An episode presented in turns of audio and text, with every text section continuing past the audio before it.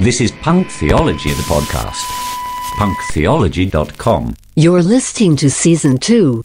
In season one, we talked about dealing with one's shit, right? People who go into recovery, for example, people who go to therapy. Uh, this is dealing with your shit, you know? Some great words of wisdom from my life. When life becomes unmanageable, deal with your shit. Um, that's that goes beyond just merely getting sober for me as an ex-addict. Um, but also this season wanted to talk about handling your shit because that's another one. Like dealing with life just day to day, working a job, um, having a family, being in relationships with people, paying your bills, um, getting up in the morning. This is handling one's shit. And handling one's shit while dealing with one's shit. That's what we're going to talk about today. Merry Christmas. As this is being recorded, Christmas time, Punk Theology, Season 2, Episode 17. You're on a budget. No dinero in the bank. You're on a budget. No more gas in the tank, but you're gifted with much to give and so little to live on. Punk rock Christmas. Tell me where you've been, like a junkie in the alley, like a bad girlfriend. I haven't seen you around. It's been almost a year. Punk rock Christmas. Come spread your All right, cheer. Welcome to Punk Theology. While my phone goes off from someone named Scam Likely. Knock it off. Oh, the Likely family. Stop it. Scam and Anyway, uh, John, how was your week? Oh, we're just doing banter here? Like, conversational foreplay. conversation. Conversational foreplay. Uh, let's just go. Yeah, you don't need foreplay tonight. My So week was wait, good. what was the Thanks for question that was asking. just asked? The John? question, so Going dry. Okay, so we've been talking a lot about therapy and mental health, and Yeah, we've been Derek's doing weeks been of that. Derek's been doing EMDR. I've been doing EMDR. Russ has been doing EMDR. Chuck just started seeing a therapist recently, and uh, Steve has been exploring that. And and I don't know. It seems like that's taken the turn where we talk about mental health considerations, and but that's real because it's stuff that that's coming out front and center that we're Yeah, yeah. that we're exploring, that we're dealing with, and we have each other to bounce ideas off of. And so one of the questions. Well, here you, you no, no, The ahead. talking stick is great. No, one of the questions go. I'm Well, sorry, I, I do. As I understood, the question was um, that you posed, and, and please elaborate if need be, is why are some people afraid to pursue therapy? Most people are afraid. if they're honest. Yeah, because you don't really do it until like, okay, I need some help. I've gone as far as I can on my own. I'm more afraid of where I'm going than I am of seeing a therapist. Yes, Yeah. yes, and I've read the self help books, and I've tried this and that, and it's like, yeah, no, I'm in over my head. I, I need help. So then you make the decision to reach out for someone, and by the time you do, it's not. It's probably not the best day of your life, but Yeah. uh, but you know, like like some of the basic things are the cost of it, the time commitment. Um, Could it- you just say those are excuses, though? Yeah, why you you're could. prolonging You not could. seeking? you could, but it isn't cheap though. No, it's not. Excuses are a good topic too, um, part of this conversation. But yeah, one of the reasons I, I brought this up was uh, I had a conversation a while back. I have I'm an Uber and Lyft driver, right? So I talk to a lot of people, and I was ta- I was talking to some. I had some pastor in the car, right? He- oh, I'm a pastor, you know. Was I drove him somewhere. to you. No, he wasn't really, but it was interesting. I picked him up from a church, and he was going like to the bus station or something like that. And I did, uh, so I told him about punk theology. like, what is that? You know, He and he, he sounded a little he sounded a little condescending to what we were doing. But the more I thought about it, I said, I said, um, we are doing what the church tells everyone that they should do, which is I'll put it in quotes, air quotes, repent, right? Like if your life isn't going well, you turn from whatever is damaging your life to a better life. That's in a nutshell how Christians would claim repentance. But no one in the church is doing that. They just point at everyone else and say how you should get your life straight. Right? But that all looks plastic on the surface. We don't really talk about what's real. say repent, they mean conform. Yeah, that's a good one. Yeah. Or is that the Fall in line. is or that not. the pop theology fucking translation towards repentance is fall in line. I mean, you can Conform to go on sinning for a while, but you got to stop at some point. Agree Yeah. with me. And and for me, so this last year has been brutal. Um, I've done a year's worth of, of trauma therapy. I've been on an antidepressant, and that was part of my therapist's uh, recommendation because of the kind of work we're doing and and because of my complex trauma. Um, and so handling handling my shit. So and this has been, you're right, Chuck. You bring up the word excuses. Um, this has been one for me where, like, I'll dip my toe into you know, not destroying my life. you know, and I'm done pretty good. You know, I'm not an addict anymore. I've, I haven't been to jail in a very long time. Um, I've been faithful to my wife for w- w- longer than 13 years now. Um, so I've handled my shit to that level, but to heal all my wounds, uh, part of me, and, and here's the fear I think a lot of people have with therapy, was like you were saying, John, is this going to disrupt my day-to-day work-a-day life. Like hey i want to go on a vacation. I need to make x amount of money x amount of dollars weekly so that i can pay my bills and take a vacation in the summer and have a relatively normal life. And doing some of this work is going to fuck with that man. It's gonna disrupt me. It's gonna hurt. It's gonna jack with how I feel. Some days I'm not going to want to work. Um, losing my friend Dave recently really screwed with me. Um, I, I was a late month late on a mortgage because I am more mindful of my mental health now than I am just grinding it out because I can do that. I can show up every day for work. There's a few days I just laid in bed and fucking cried, and and that was okay. Um, but yeah, you know, handing it off, you, you get what I'm saying, right? Like there's a there, there's a real consequence to actually dealing with your shit, and that's kind of the topic of this show. Can you handle your shit? Like Dan said, that analogy is so good. Changing the oil in the car while it's still driving down the road. Can we do that? Yeah, and that's, I mean, to be honest, that's where I've been for a while. Things are better now, but for a good solid month, that's exactly, I really connected with that analogy that Dan gave. Because that's exactly what it felt like.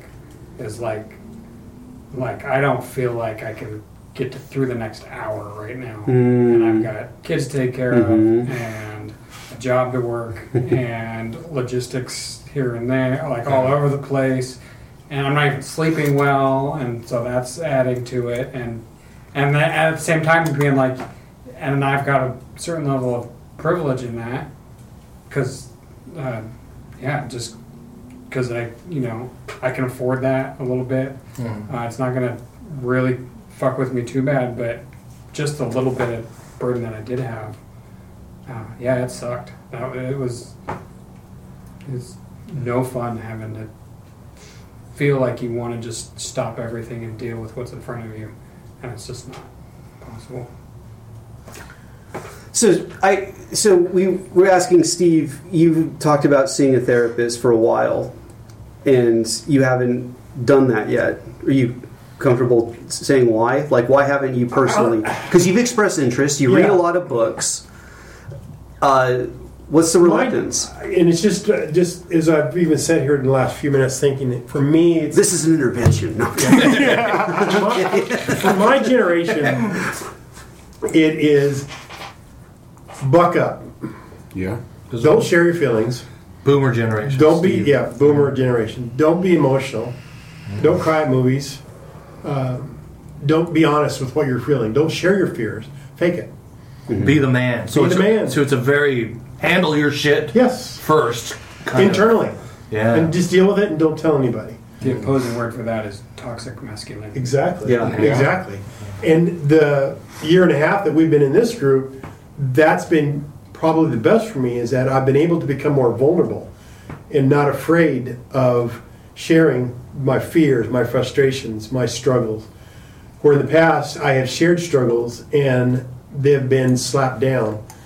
Mm. How do you do that? How can you think that? Why would you want to do that type of thing? And I go, it's every day. How? You must not be a you must not be a Christian. You must not be saved. Are you walking with Jesus? Yeah, that's And that's probably for me that biggest fear. And I've become more and more honest. I'm more and more vulnerable with people. And I think it was always the fear of being that open and that vulnerable with a therapist that I don't know. So it taking you some time to get Yeah, it trust. has taken me time. You guys have been instrumental in that, and that's what you know. I've shared that in past episodes, giving me the uh, giving me a platform to share, and knowing that I'm not going to be uh, condemned or judged by it, yeah. questioned on it, which is awesome. But it is honestly, it is a fear of being known. Well, the other part to that too is is you wouldn't want to go to therapy, or I, I would probably discourage someone from going to therapy. I mean, whatever. I mean, you can benefit from it, no harm, probably. Right. But if you're not really ready to talk and to be honest and to be vulnerable, you're just kind of wasting time and money. You kind of got to be willing to ah, like let it out and have your demons exercise for it to be Yeah. effective. This is my therapy. This is part of my therapy. Is you guys, because it's just sharing the secrets, getting them out, putting them under light, and letting Yeah. other and letting other people know what you struggle with. And that's some of maybe what's lost culturally is that guys don't do stuff like this. The women do kind of, but some women don't either. Like we're becoming a really disconnected culture. Everybody gets on social media and gets their little kind of hit of social. You know, like is this normal? It's, it's not. It's not face to face. It's not eye to eye. It seems like a lot of that's Uh, winding down. I think Yeah, maybe some of it's the starting shine's to- starting to come off the apple. yeah. Um, You have all these kids that are depressed. Like- I think, and I think that's the key is that the younger generation is starting to be like, this isn't so great. The people that are most into it and most addicted to it and feel the most and have been the most invested in it and grow up with it, they're starting to look around and be like, yeah, I don't. This doesn't seem to be producing great Mhm. results. I It's- it's not real, right? I had a thought though, like to something all you guys are saying, and really just stuff we talk about is um, uh, when my my mother made some decisions in her early to mid forties where I was a young man in my early twenties and already out of the house or, or whatever. But she but she made some decisions in middle age that are having some implications now, like like twenty years later, that are kind of impacting me and, and impacting like my family a little bit. Just some decisions that she made that were life altering. And What kind of decisions? that's that's her story to tell. That's that, that's her story to tell. Um, but It We're- impacted you. yeah, and where I'm going with it is, while it's difficult because of the space I'm in, I don't begrudge her for kind of losing her mind in her early 40s. Like, oh yeah, she was nuts. No wonder she did X or, or made X decision that you know has some ripple effects. It's like, and that's one thing. Like I've said often, like. If you would have told me this as a young man about the caricature of midlife or whatever, I just would have kind of laughed or chuckled.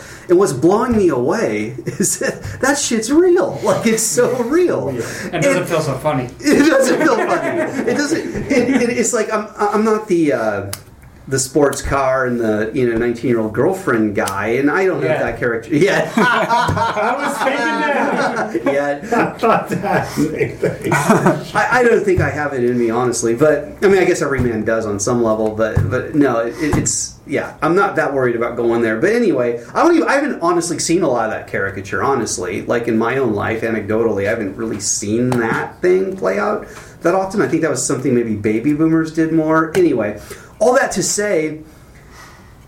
Is everyone just nuts, or is it just kind of us? like, is it just kind of like people you keep company with that that you bounce things off of, or is it just something where invariably life just gets hard and kind of grates on you, and you enter into the second stage of it? Is it just is that just what happens to everybody?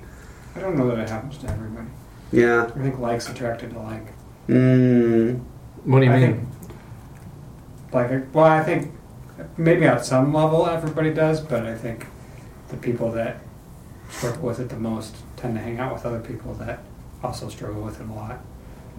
Um, Well, I guess, but to that question, where does everyone struggle with it? Is they struggle with it, but they don't acknowledge it, or they don't deal with it, or they suppress it, and yeah, maybe. But it's still there, though, right? Like those, these are just human questions and human pains that affect everyone. But, I tend to think that way. Did everybody struggles with Yeah. like, does everyone need therapy? But what To some degree. How would you define it? Like the subjective idea that the world is broken and we finally realize that? I don't know what that means. That the world is broken. Yeah, I mean, does, I think that, that that's a real thing. It was for me. Well, I went through with all these recovery groups, and one of the big kind of aha moments in in recovery was, oh shit, my life wasn't normal. Like really, you know, like uh, other kids didn't go through this kind of thing, you know. Oh, I Even got sexual abuse. Like I thought, aren't all kids like some Doesn't kind every, of weird? everyone have weird shit? yeah, doesn't have anybody ever anybody have some older person that touched them inappropriately, or, or, or, or my stepmother who was was kind of psycho and fucking threw full cans of soda at me when I was seven years old. You know, like angry all the time, and you know, doesn't everybody's family or mom like divorce a few guys? You only know what you know. Yeah, you only know what you know. Oh, in other words, right? So it's that subjective idea is like you get to that point, and you're like, oh, the world is really like my life is broken. The world's broken.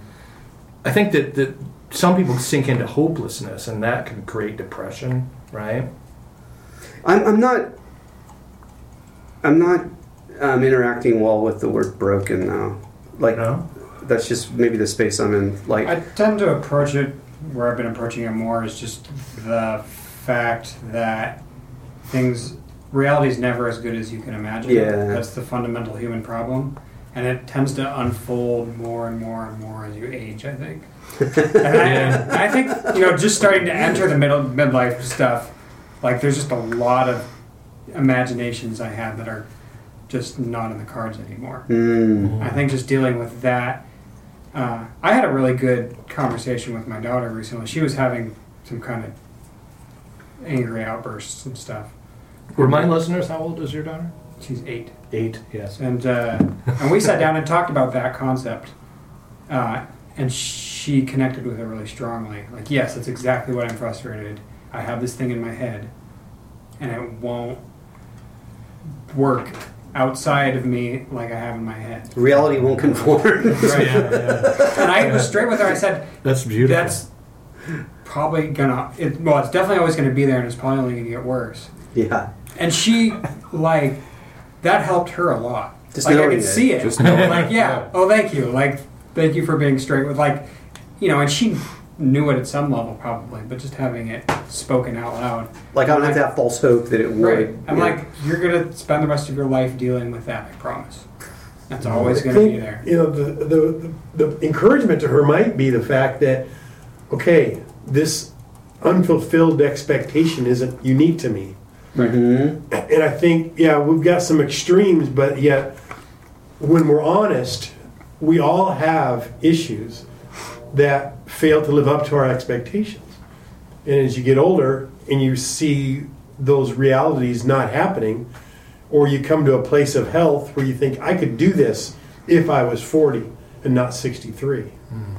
Mm. There is a there's an interesting study on the U curve of age and happiness. Have you seen that one? Mhm. How uh, people's happiness peaks around between the age of 25 and 28, and then plateaus and bottoms out around between I think 35 and 45, and then by 50 to 55 they're back up again Yes. and accelerating. yeah, it, it is. It's great news. But that's pretty universal across the board. Uh, it's been replicated a number of times. Damn it! But then your body starts to fail you. So Yeah, but you don't pick up- care. And I think, Wake I can't work this anymore. and they've had people that were talking about that. Um, and part of the thing was their body was falling apart, but it wasn't as bad as they were expecting. Yeah. Like they had this image in their head for so long of what old age is like Right. and how miserable it was, and they're going through it, and it's like it's bad, but it's not nearly as No. So it's almost like I'd agree like the low point is because you expected good things to happen and bad shit keeps happening, and you kind of hit the peak of that in your mid forties, and then all of a sudden you're as pessimistic as you get you can possibly get, and then things start to be not quite as bad. as It can you only get they better. were.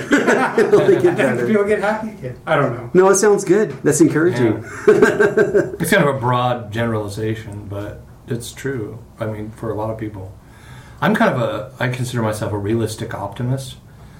Like I'm, I'm optimistic, but in, in, in a way that embraces reality. if that makes sense. Not possible. I'm a I'm a faithful person. I guess that when I when I put faith into it, Pessimist view on that. when I put faith in the in the mix of it, um, I, I always see growth and opportunity and and uh, and so so in that realm, I'm I'm pretty optimistic. But I also like meaning. I think meaning is important. There's this guy Daniel Pink wrote a book called The Whole New Brain, and his his synopsis or theory is that in the future, the right brain strong people are going to rule.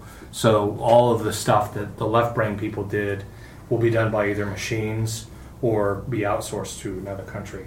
Where the people who are creative, who embrace things like meaning and story, relationship, um, That's not true because the robots will have killed us all by then. the robots will come in.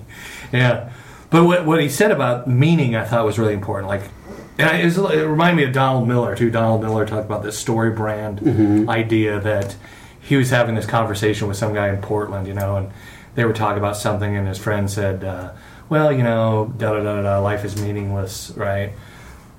Da da da da, and he just kind of brushed it off, like, "Well, you know," and Portland's like that, like Seattle, very. Well, you know, there's no real everything's there's no objective truth. and Donald Miller said uh, to his friend, he goes, he goes, what if life isn't meaningless? He goes, what if just your life is meaningless?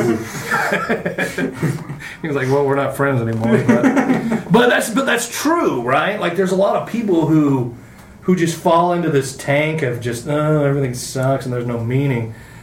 I, I think we have to put meaning in life. Like it's like it takes work. Well, I think that- and that's part of also if dealing with your shit and handling your shit is there's a story involved where you're you're um, you're seeing the meaning at the end of dealing with your shit. So you have to handle your shit. That gives you motivation to keep going through the shit that you have to handle. Well, so one thing I was working on in therapy that this reminds me of a bit that's c- kind of come to the surface recently. It's been, you know, I, I've known that it's been there, but is like to what you're describing, Russ, in, in that idea of meaning is a lot of us were conditioned to believe that um, what you want and what you value isn't good, and you should want what God wants. As those those Oh, are like kind of two different opposing things, you know like if I feel too good or if I feel too comfortable or if, if uh, it's too much me, then maybe that's not good or spiritual, and you should consider is that really what God would want you to do? And there's so there's always this second guessing that comes up with that. I'm pushing back that thought now as I grab another beer. yeah, no one cares, but go for it. uh, It's the, it's the same thing. uh, that you're getting another beer, I meant. like no one cares. But um, uh, damn it, I lost my train of thought. You fucker. Damn it. I'm sorry, John. Uh, but okay, um, so so so when when you get this idea of making your own meaning, and you know, do you do you have intrinsic freedom to do that and to run with that? Because that's something I'm kind of exploring. Like, what does that look like in the second stage of life, and what do I value? What do I want? And am I even free to ask those questions internally? Like, I think I should be, but I'm kind of struggling with. Do I have the internal freedom to run with it? Yeah, I think so. That's something that's come up in my therapy a bit. Um, and my struggle with creating meaning is that there's no such thing as airtight meaning. No, okay. Yeah. And so, and it's pretty easy for me to poke holes in pretty much any form of meaning. Um, and so, and I feel like I ha- it has to be airtight because it doesn't feel safe if it's not airtight. Yeah. And so, what I'm attacking now is okay, why is that s- desire to be safe so strong? Can Mm-hmm. you get to the point where you just don't have to be so goddamn safe all the time, and you can invest in a meaning that's not airtight? Uh, Sounds good. That's that emotional thinker thing that we were talking about in the last podcast too. it's tied to that. Yeah. Yeah, it's, it comes up a lot and So I have these children in this in this safe room. Um, that's where almost all of our work is right now. uh, and and one of them is Wednesday Addams, who I think I've talked about before on the podcast, and she's just super pessimistic. And the last week and a half, two weeks, every time I visited my room, she is off the walls aggressive, like just pissed, furious, uh, like demanding control.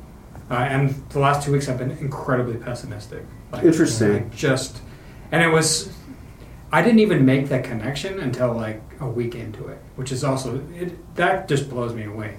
That, uh, that yeah, well, like It also sounds like the conversation you had with your daughter. Yeah, and in Yeah. some and in some ways, Wednesday is a lot like my daughter. Hmm. Sometimes she manifests herself like my daughter. How old is Wednesday? Uh, Twelve to fourteen.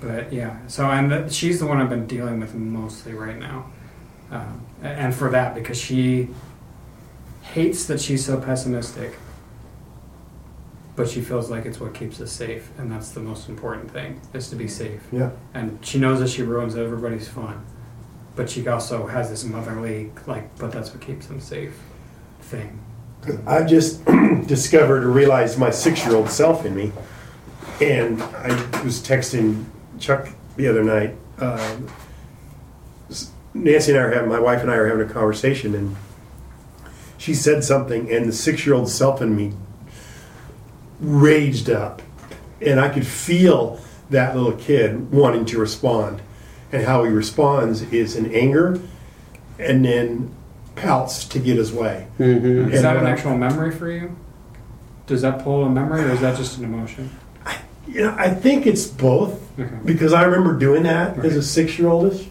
um, knowing that it wasn't safe, that I, I couldn't. And that's one of the things I still struggle with. You know, fifty-seven years, eight years later, is feeling safe. And by safe, I mean express what I'm feeling and not be told that's wrong right and you're wrong for feeling that. not have to anticipate consequences Yeah. for just Yeah. I mean, I'll feel that. feeling something. I'll feel it.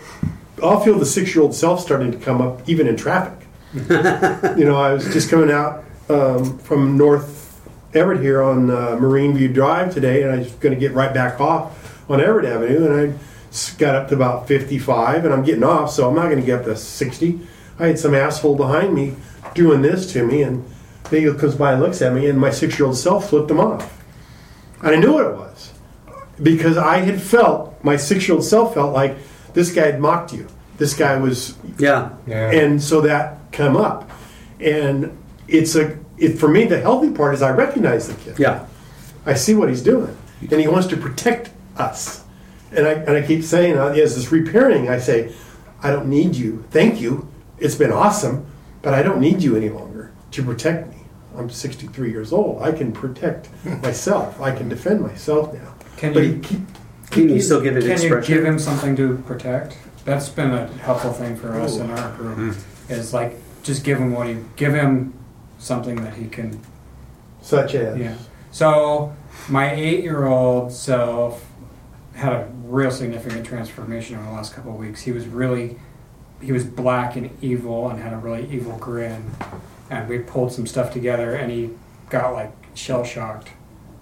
Um, and uh, and he's like a gray green color now, and he uh, looks a lot more like a kid and less like a monster. And he's been like that for two weeks. And part of my frustration in this last session was I wasn't able to Move move that. Yeah. Uh, but uh, she asked me what he wanted to make him feel better. So I gave him three little stuffed animals that I had when I was real little, uh, that had long since worn out by the time I was eight, and a gun.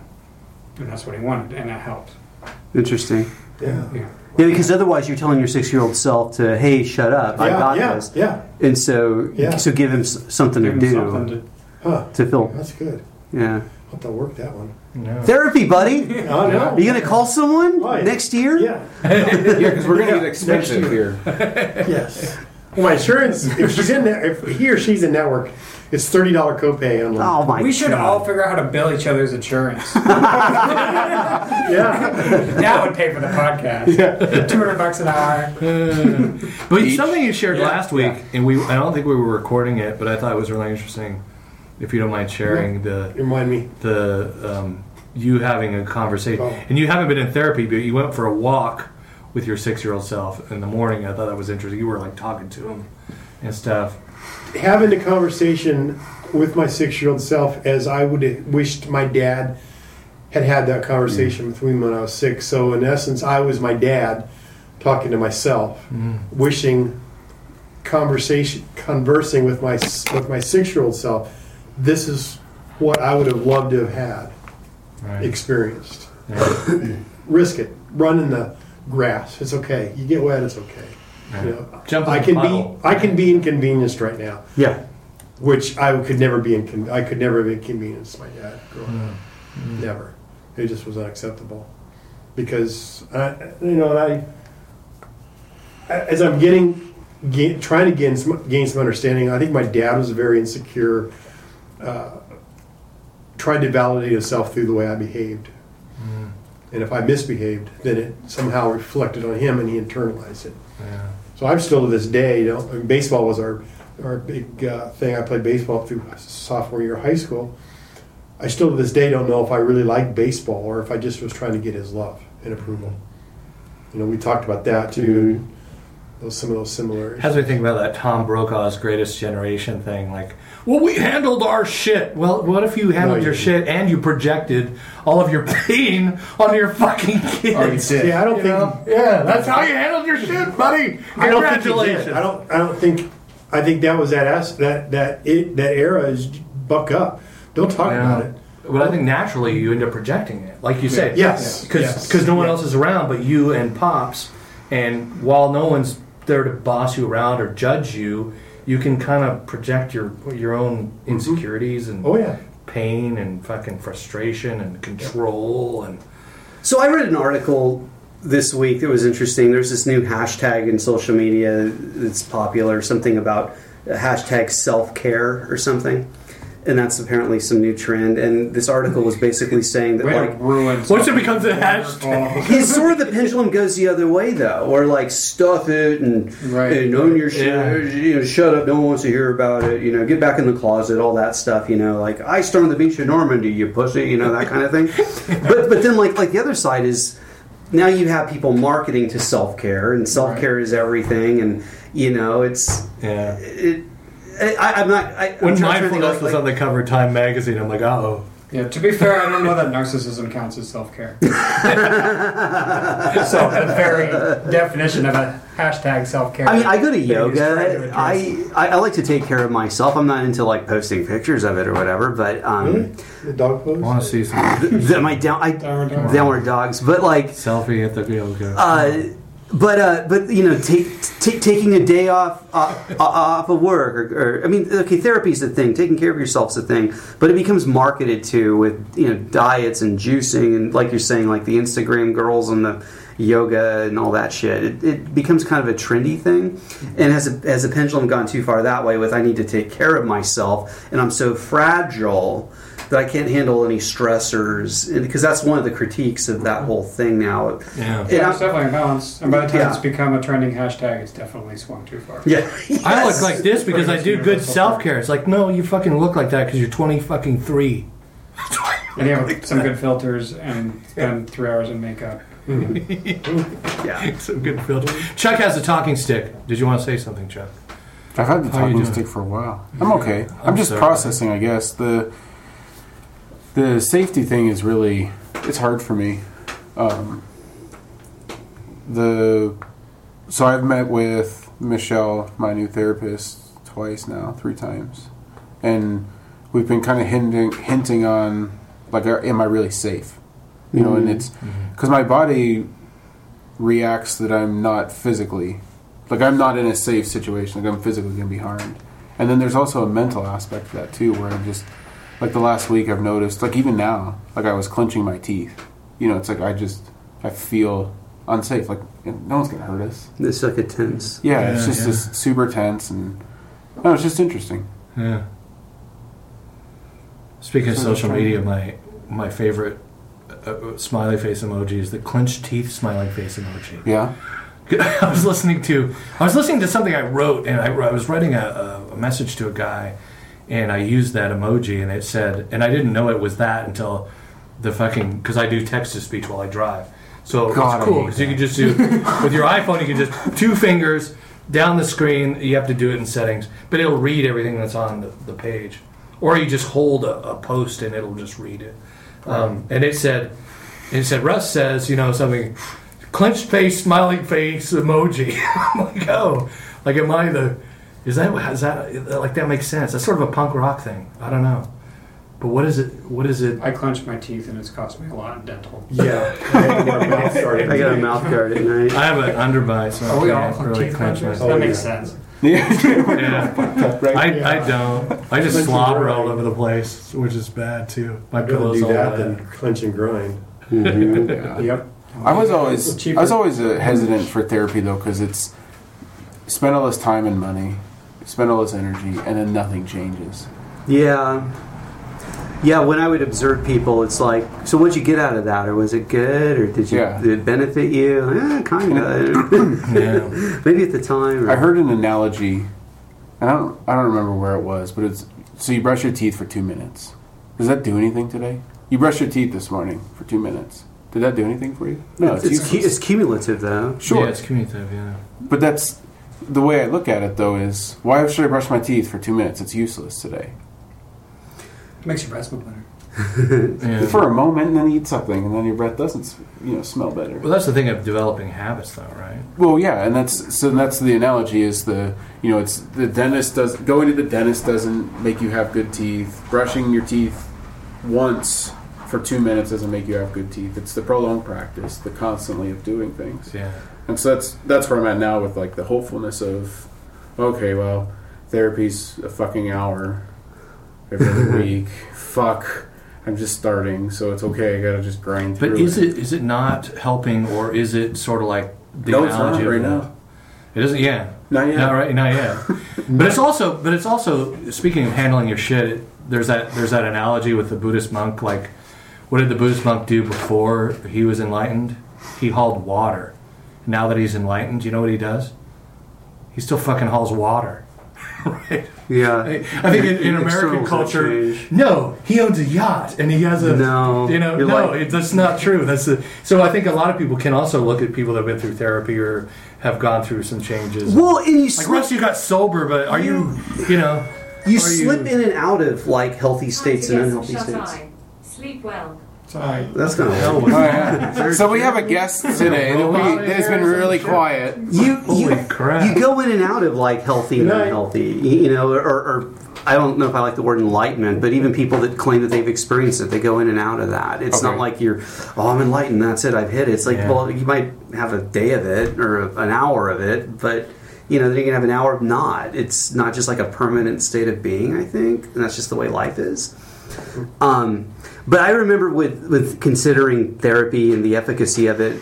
So I'm more the like social science, liberal arts guy of you guys, but I think, but like, um, but I remember hearing an anecdote in college. Of, uh, there was like this study done where you had a group of licensed psychotherapists and another group of people impersonating licensed psychotherapists. And people go into therapy with each respective group. And at the end of a period of time, they conducted a survey, and the satisfaction rating was exactly the same. and it just it goes to like just it's the human need to communicate. It's Yeah. the human need for catharsis. just Now, I- friends? We joke about this being therapy, right? yeah, sure, and it, it is. It is therapeutic. I, I, I will say though, like from experience now, having been in therapy for about a year and a quarter or so, is that there is some benefit of having someone else kind of look at look at something and give some wisdom or some perspective about it. You got to you got to go to bed, or she won't shut up. My kid's fucking with it. That's what's going on. Uh, can, can they hear us? No. Oh, okay, that's that's pretty good. But they're doing a broadcast thing. Anyways. Uh, but but, but uh, th- there is some there is some benefit to having like like another set of eyes and ears, just kind of giving you some wisdom without an agenda, except maybe to take your money. Take your money. It's It's a pretty good But- agenda. Well, because one, one- one of the things I, I've gotten from from therapy, though, and I don't think that this could happen in a in a religious construct or a Christian construct, because there there's agenda when it's your pastor, your priest, or whatever cleric you're seeing. There's an agenda to mold you to that thing, right? To that paradigm or to that narrative. A therapist won't necessarily do that per se, but I think what they do is they give you permission to think your own thoughts and feel your own feelings. Not like you really need permission as a you know grown ass adult, but but in a way we do though. We, we do. Mm-hmm. You, you, you, and, and I think that that's one of the benefits of therapy is give you, giving you permission to think your own thoughts and feel your own feelings, and not to invalidate them. If mm-hmm. anything, to validate them. Mm-hmm. And I think that's where the growth and the progress comes from. EMDR is interesting, and that's why I'm attracted to that therapy, is because it it, it kind of works on that more primordial lizard part of your brain, but it's one of those therapies that seems to like stir things up before it gets better, and it's really painful and difficult for a lot of people to, to go through it. That must mean to- it's working. Yeah. it's hard to handle my shit after a E EMDR session. That's why I schedule them in the afternoon now. So like, if I need to, I can work early and then just crash, uh, which I did yesterday. It was intense, fucked up. Um, one of the things that came up though, speaking of college, I've never been to college, but I used to sell weed to University of Washington students. that was my that's the closest I've been to college. No, but I listened to it. I listened to pharmaceutical rep. That's right. Before it was legal. Um, but I listened to a bunch of lectures over the years, and one of the things I heard, and it was reminded of me yesterday, uh, was was the, the the herd mentality. Like as human beings, we're kind of pack animals, and sometimes it, one of the most unhealthy things that a church can do, especially here in America, right, is when you start to think outside of the herd. Um, it can feel really lonely and you can feel isolated. And that's why people are brought back into almost a sickly way of, of processing their thoughts. Like, as long as you're with us, as long as you pray, you're going to be fine. Well, what if I'm not fine? You know, um, what if you start questioning? And then when you do start questioning, it's kind of like Arthur talked about. Arthur's not here tonight, but one of the things he said is he's not friends with any of his Christian. When he's going through one of the toughest times in his life, they all just fucking walked out on him because he wasn't part of the herd yeah. right? It's like we, we mentioned earlier in this this podcast, um, the idea that uh, you brought it up, Steve. I think uh, if you don't conform, or Derek brought it up, if, if you don't conform, you know you're you're outside the herd. And I've throughout my life, just my family, my wife, not wanting to like I have no problem with conflict in here or out in the world. I was a salesperson for God's sake, right? Um, but when when it's in my own house, I had a real hard time with conflict. Like I don't want to upset them. I don't want to be the bad guy.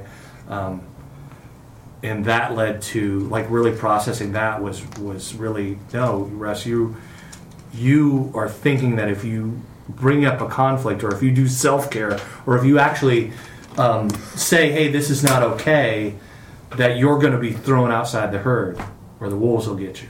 you know? There's evolutionary reasons for that. Oh yeah, like- exactly, big time. That's who I learned it from. Was a an evolutionary psychologist talking about you know Yeah, we are pack animals. we, pack animals. And that used to bug me, and now I'm just like, yeah, it's just the way we are. you know, I don't want to conform to some herd, but but I I, I actually um, that came up in therapy for me though because I was talking about that. Punks don't conform Well, Some yes, other punk. unless Yeah, unless they're rather punks. like uh, like like Arthur came up for me in a therapy session, just like like with an experience recently. That it was positive, but I was talking about Arthur and I was talking about the idea about how like and I said it before, and Rush just basically said it in, in different words, but I've said that relationships founded within a construct usually exist to reinforce the construct, and they usually don't transcend the construct, and that makes me suspicious of those relationships. But that's to say that like us here with a group of friends, like this isn't a construct in and of itself. Oh. So, i.e., like my good friend Arthur becomes a fundamentalist again. Am I going to really be friends with him? You know, is that really going to work? And the truth is, it's probably not. Right? Odds are Arthur will never become a fucking fundamentalist again. I'm just saying. If I was a betting man, I- but but you know what I'm If Arthur saying. becomes a fundamental, fundamentalist, I believe in a fundamental God. But, but you know what I'm saying now? Yeah. Like yeah, like exactly. like uh, so so it, it, it cuts both ways, I guess, is, is what I'm saying. So, a question for you because you've been doing the EMDR longer than than us, and how have you been at handling your shit um, with EMDR? Like, has it interfered with your job or family stuff? Well, it. Uh, Is it getting better?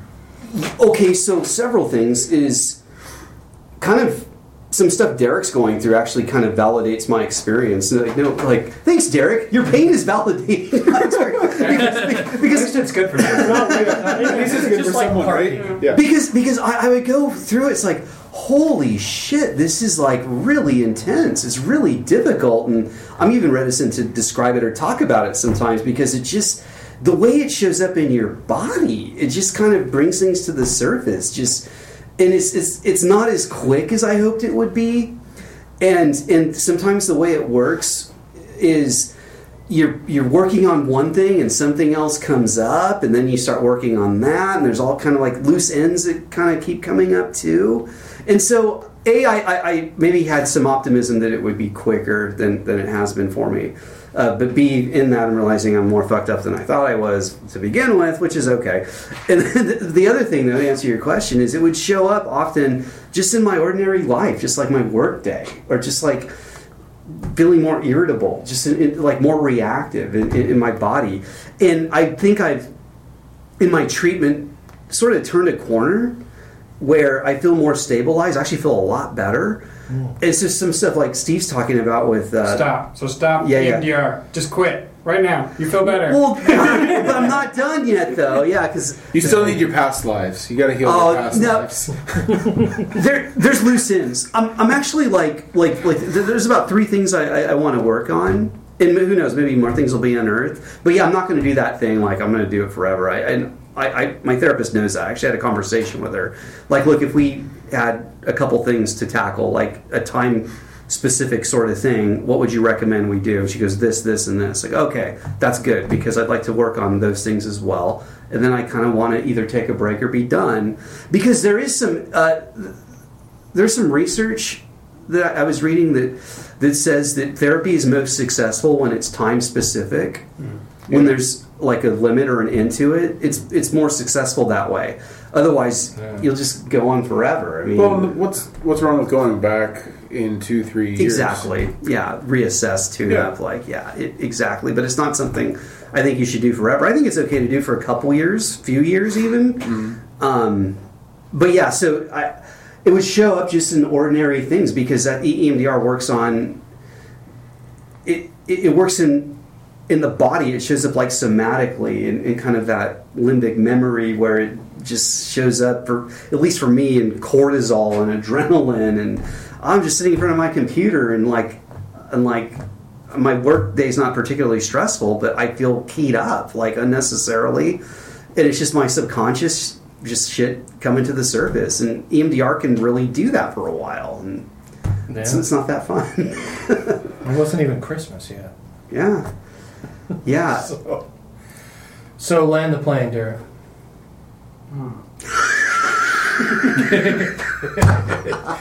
Oh, that was Uh,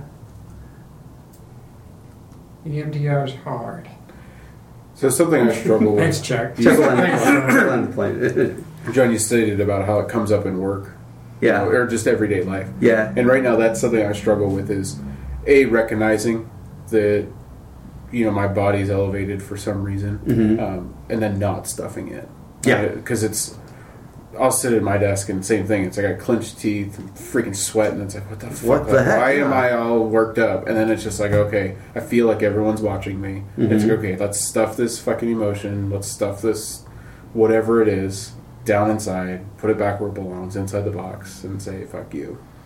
Because don't you sell, tell yourself that you're the only one that's struggling with that? That's the lie I've lived for most of my life. Other guys don't struggle just No. sitting in front of their desk like I do. No. Or in traffic, or in their relationships, or Yeah. their job, or whatever. Yeah. And if You're the only you would encourage anyone is to get in, in a in a group with with like other guys or gals even and start sharing your stuff. Bare You'll your find soul. that you're not alone. yeah.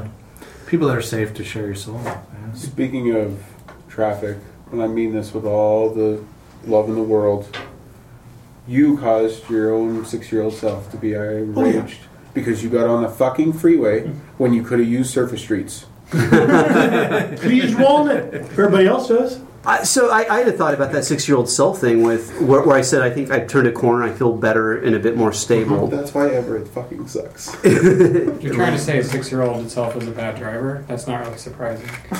Driving in Western I made a Washington sucks. Oh, I made bad choice. 56 year old But- Steve. Are you 56? 66. When when you turn a corner and you start to feel better, you realize you can look in hindsight at how you just were not in your right mind for like a good duration of time.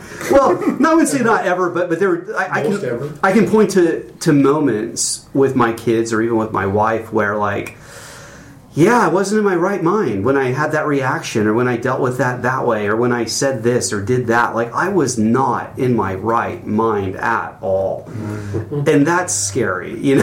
like, because at the time you kind of know that, yeah, I'm not feeling well and I'm reactive. Like, that's the way I would kind of think of it. But coming on this side of it, it's like, oh, no, it was more than that. Like, you really were off. Like, like kind of not well. You know? Are you actually feeling better, or are you just okay with where you were? What's the difference? Both are good. Yeah. No, I'm not saying that neither one is good, but it- yeah. I would say both. Yeah, I would say both. I think the first balance. it's like being at peace. We just crashed. We, we That's okay. somebody hit the stop button. Well, we're just, it's okay. I mean, Yeah, we can land a right. plane. Okay.